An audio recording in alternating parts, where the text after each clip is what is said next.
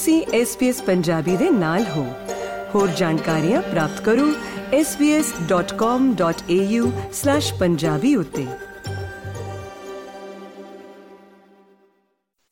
You're with SBS Radio. SBS Punjabi ਤੋਂ ਮੈਂ ਹਾਂ ਪਤਰਸ ਮਸੀ ਇਹ ਸਿੱਧ ਹੋ ਚੁੱਕਾ ਹੈ ਕਿ ਦਿਨ ਵੇਲੇ ਰੌਸ਼ਨੀ ਦੇ ਸੰਪਰਕ ਵਿੱਚ ਜ਼ਿਆਦਾ ਆਉਣਾ ਅਤੇ ਰਾਤ ਵੇਲੇ ਰੌਸ਼ਨੀ ਨੂੰ ਘੱਟ ਕਰਨਾ ਸਾਨੂੰ ਮਾਨਸਿਕ ਬਿਮਾਰੀਆਂ ਪ੍ਰਤੀ ਘੱਟ ਕਮਜ਼ੋਰ ਬਣਾਉਂਦਾ ਹੈ। ਰੌਸ਼ਨੀ ਦੇ ਸੰਪਰਕ ਵਿੱਚ ਆਉਣ ਦੀਆਂ ਕਿਸਮਾਂ ਉੱਤੇ ਆਧਾਰਿਤ ਇੱਕ ਸਟੱਡੀ ਮਾਨਸਿਕ ਸਿਹਤ ਉੱਤੇ ਇਸ ਦੇ ਅਸਰ ਨੂੰ ਬਿਆਨ ਕਰਦੀ ਹੈ। ਪੇਸ਼ ਹੈ ਇੱਕ ਵਿਸਥਾਰਿਤ report.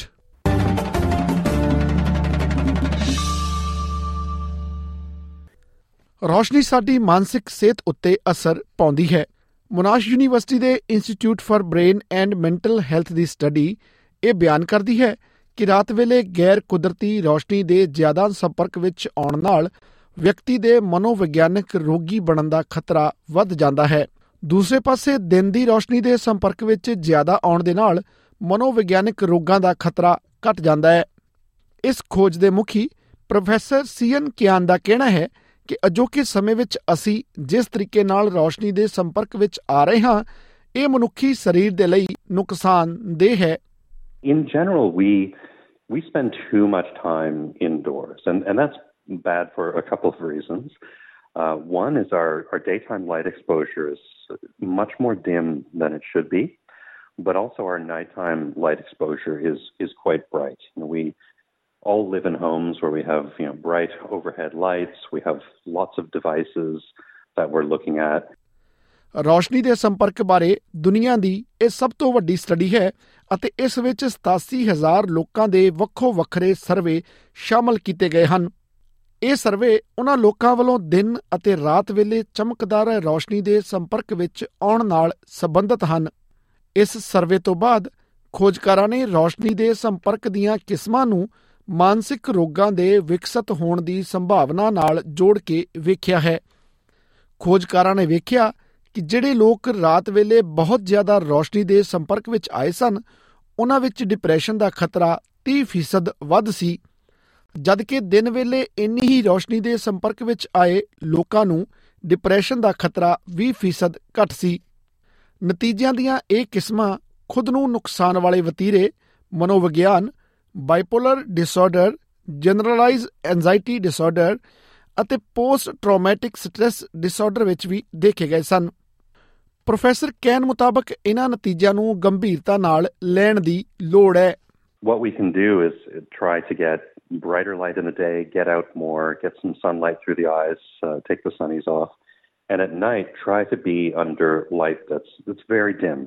And warm light is better. So almost like candlelight is is quite good.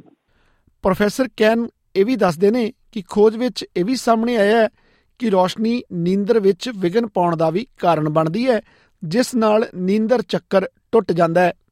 ਨੀਂਦਰ ਅਤੇ ਇਸ ਨਾਲ ਜੁੜੇ ਰੋਗਾਂ ਬਾਰੇ ਲੋਕਾਂ ਨੂੰ ਜਾਗਰੂਕ ਕਰਨ ਵਾਲੀ ਸੰਸਥਾ ਦੀ ਸਲੀਪ ਹੈਲਥ ਫਾਊਂਡੇਸ਼ਨ ਦਾ ਕਹਿਣਾ ਹੈ ਕਿ ਨੀਂਦਰ ਅਤੇ ਦਿਮਾਗੀ ਸਿਹਤ ਵਿਚਕਾਰ ਦੁਵੱਲਾ ਰਿਸ਼ਤਾ ਹੈ ਅਤੇ ਦੋਵੇਂ ਇੱਕ ਦੂਜੇ ਉੱਤੇ ਅਸਰ ਪਾਉਂਦੇ ਨੇ।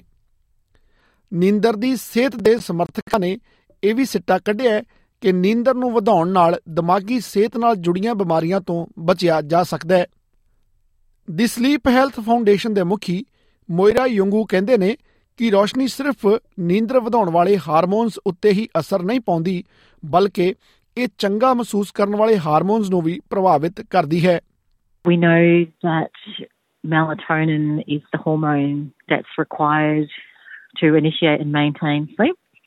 and we know that melatonin is secreted in dark conditions. People don't realize that even through closed eyes, there can be some interaction with the light on your brain and on the brain processes. And likewise, during the day, that actually being out in the light will increase our levels of serotonin, our feel good, happy hormone. Professor Ken Saladin Dene ਕਿ ਸਾਡੀ ਮਾਨਸਿਕ ਸਿਹਤ ਵਿੱਚ ਸੁਧਾਰ ਦੇ ਲਈ ਸਧਾਰਨ ਕਦਮ ਚੁੱਕਣੇ ਬੇਹੱਦ ਜ਼ਰੂਰੀ ਹਨ There's a really simple message for people, and that is to get bright light in the day as, as much as you can, have as much darkness at night as you can, uh, but also keep it regular. So our, our bodies really crave regularity and they want to know when it's day and when it's night. Uh, so by being aware of that, uh, we can have better behaviors that, that make us healthier in general, not just mental health, but our longevity and general health. ਜੇਕਰ ਤੁਹਾਨੂੰ ਜਾਂ ਤੁਹਾਡੇ ਕਿਸੇ ਜਾਣਕਾਰ ਨੂੰ ਸਹਾਇਤਾ ਦੀ ਲੋੜ ਹੈ ਤਾਂ ਬਿਯੋਂਡ ਬਲੂ ਨੂੰ 1300 224 636 ਉੱਤੇ ਕਾਲ ਕਰੋ ਜਾਂ ਲਾਈਫਲਾਈਨ ਨੂੰ 13 11 14 ਉੱਤੇ ਕਾਲ ਕਰ ਸਕਦੇ ਹੋ ਐਮਬ੍ਰੇਸ ਮਲਟੀਕਲਚਰਲ ਮੈਂਟਲ ਹੈਲਥ ਸੱਭਿਆਚਾਰਕ ਅਤੇ ਭਾਈਚਾਰਕ ਤੌਰ ਤੇ ਵਿਭਿੰਨ ਪਿਛੋਕੜ ਵਾਲੇ ਲੋਕਾਂ ਦਾ ਸਮਰਥਨ ਕਰਦਾ ਹੈ। SBS ਨਿਊਜ਼ ਦੇ ਲਈ ਓਮੋ ਬੈਲੋ ਦੀ ਇਹ ਰਿਪੋਰਟ ਪੰਜਾਬੀ ਵਿੱਚ ਅਨੁਵਾਦ ਕਰਕੇ ਪਤਰਸ ਮਸੀਹ ਦੁਆਰਾ ਪੇਸ਼ ਕੀਤੀ ਗਈ ਹੈ। ਫੇਸਬੁੱਕ ਉਤੇ SBS ਪੰਜਾਬੀ ਨੂੰ ਲਾਈਕ ਕਰੋ, ਸਾਂਝਾ ਕਰੋ ਅਤੇ ਆਪਣੇ ਵਿਚਾਰ ਵੀ ਪ੍ਰਗਟਾਓ। ਫੇਸਬੁੱਕ ਉਤੇ SBS ਪੰਜਾਬੀ ਨੂੰ ਲਾਈਕ ਕਰੋ ਸਾਂਝਾ ਕਰੋ ਅਤੇ ਆਪਣੇ ਵਿਚਾਰ ਵੀ ਪ੍ਰਗਟਾਓ